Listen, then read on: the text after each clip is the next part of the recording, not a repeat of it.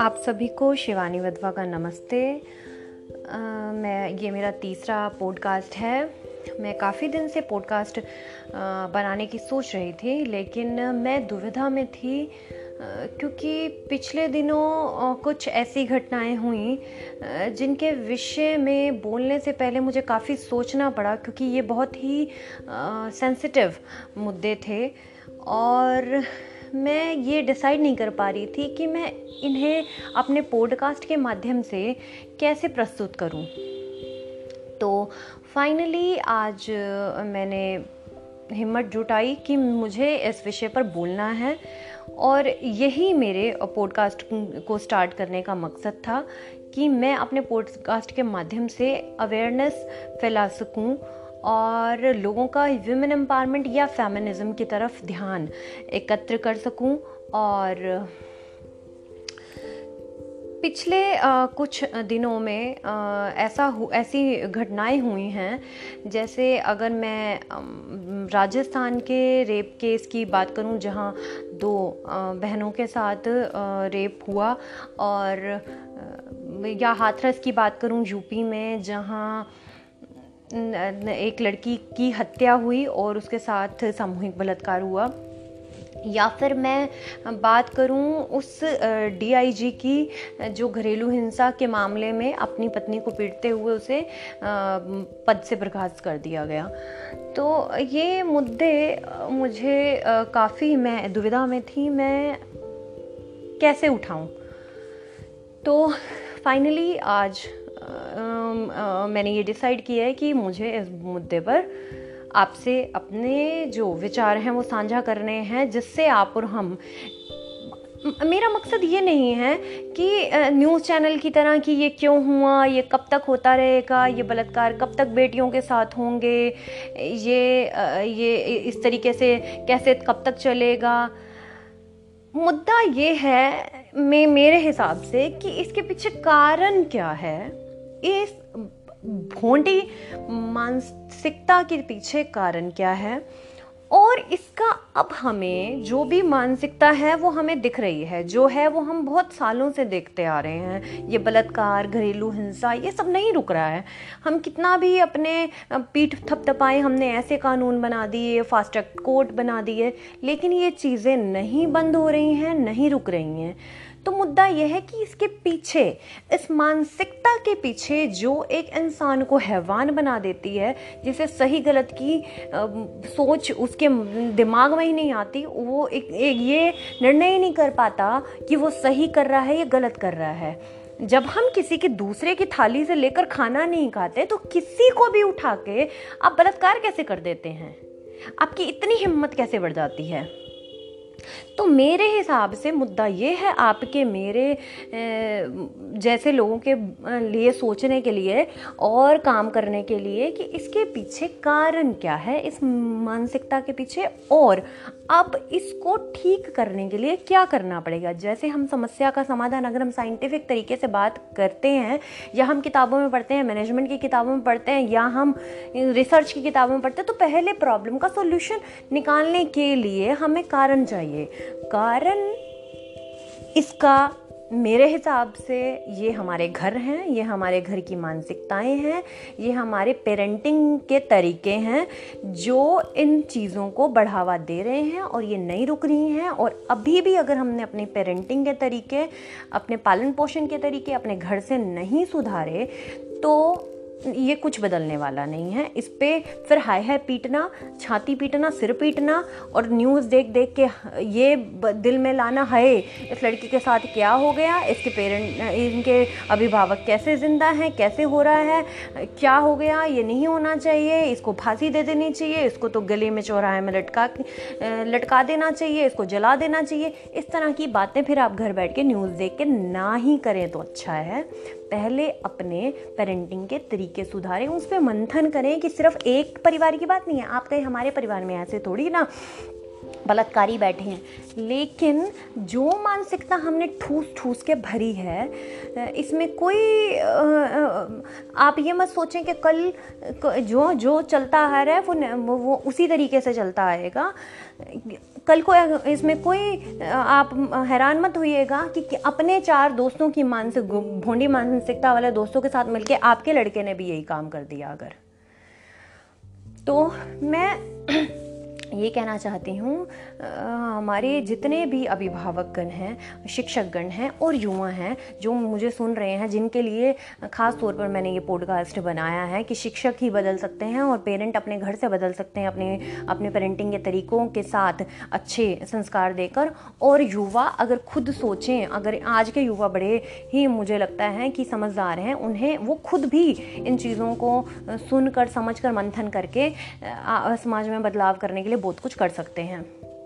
तो पेरेंटिंग के लिए, देखिए, जब हम जब हम लड़के की निकर का इंच डिसाइड आज तक नहीं कर पाए कि कितने इंच की निक्कर होगी, घुटनों से ऊपर होगी या घुटने के नीचे होगी तो हम लड़की की स्कर्ट कट डिसाइड करने वाले कौन होते हैं? आपने इंचेस डिसाइड कर दिए, ये घुटने से ऊपर नहीं पहनी जाएगी, जा बदल के या घुटने से नीचे नहीं पहनी। मैं ये नहीं कहती कि आप उन्हें खुली छूट दीजिए जो मर्ज़ी पहने, लेकिन मैं ये कहना चाहती हूँ कि इंचेस डिसाइड करने हैं तो दोनों के लिए कीजिए।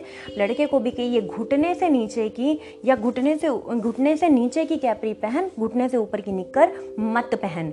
मेरे कहने का मतलब है कि दोनों को एक साथ क्यों नहीं? आप अभी गर्मियाँ चली गई हैं। अगली गर्मियाँ आएँगी सारे परिवारों में सारे लड़के बनियानों में बैठेंगे जिसको आप वेस्ट कहते हैं।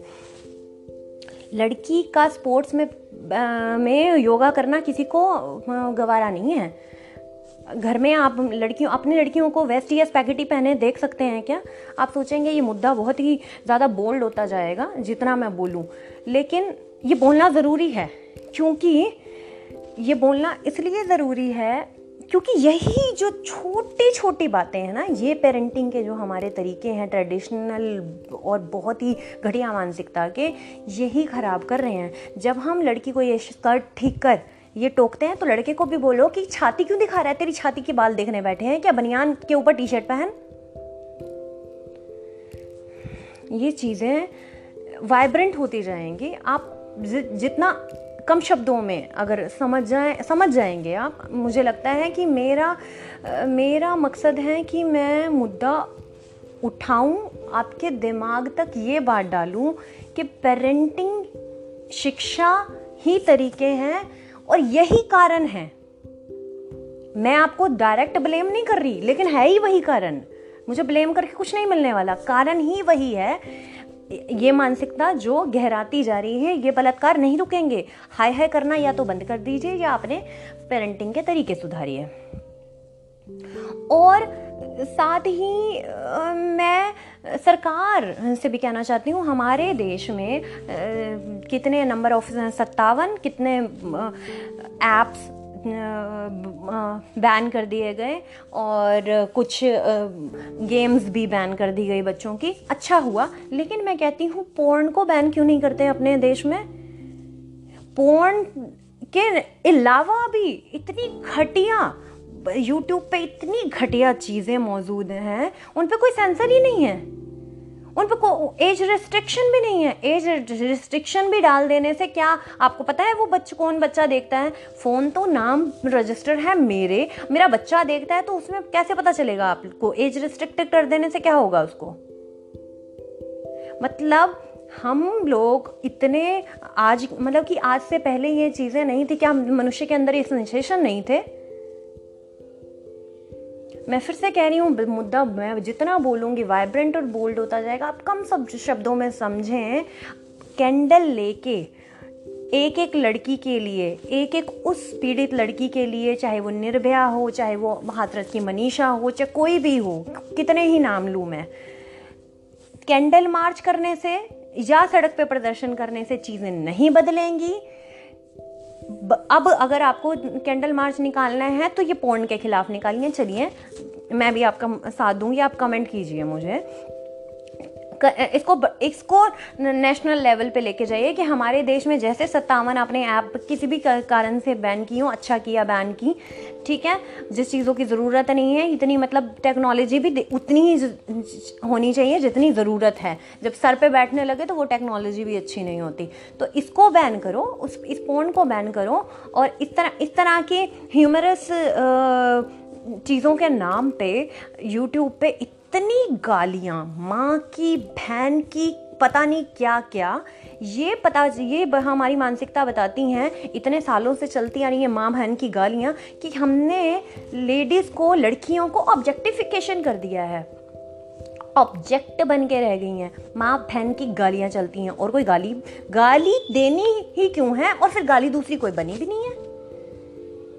मतलब हद है। ऑब्जेक्टिफिकेशन कर दिया गया है। एक जीते जाते ह्यूमन बीइंग को एक ऑब्जेक्ट की तरह इस्तेमाल किया जाता है। यही मानसिकता है ये पोर्न है ये माँ बहन की गालियाँ हैं ये छो, छोटी स्कर्टी इंचेस डिसाइड करने के कारण ही आज ये रेप हो रहे हैं। और यही कारण है कि और यही कारण है कि आज छः महीने की, दो महीने की बच्ची का भी रेप हो जाता है। और यही कारण है कि आज अस्सी साल की, एक सौ अस्सी साल की सौ साल की, अस्सी साल की बुढ़िया का भी रेप हो जाता है। यही ऑब्जेक्टिफिकेशन इसका कारण है, जो ऑब्जेक्ट बना के छोड़ दिया है। हाथ जोड़ के विनती हैं अपने देश के प्रधानमंत्री से और जितने भी बड़े अधिकारी हैं उनसे और आप सभी लोगों से एकजुट हो के ये जितना इंटरनेट पे गंद है, उसको बंद करवाएँ पहले और इसके खिलाफ मुहिम चलाएँ और उसके बाद अपने पेरेंटिंग के तरीके सुधारें। आप मुझे कमेंट कर सकते हैं, आप मुझसे आइडिया ले सकते हैं हम आपस में भी शेयर कर सकते हैं और इसके लिए हम कुछ और भी मिलकर डिसाइड कर सकते हैं या हम मिलकर कर सकते हैं। सिर्फ़ ऐसा नहीं है कि मुझे, मुझमें बुद्धि है, मैं ही हम आपस में मिलकर एक दूसरे को सजेशन करके हम एक चीज़ कर क्रिएट कर सकते हैं। हम ये बदलाव क्रिएट कर सकते हैं, आप और हम। सोचिएगा इसके विषय में, मंथन कीजिएगा इसके विषय में और फिर हम इसको किसी अगले मुद्दे को फिर हम उठाएँगे।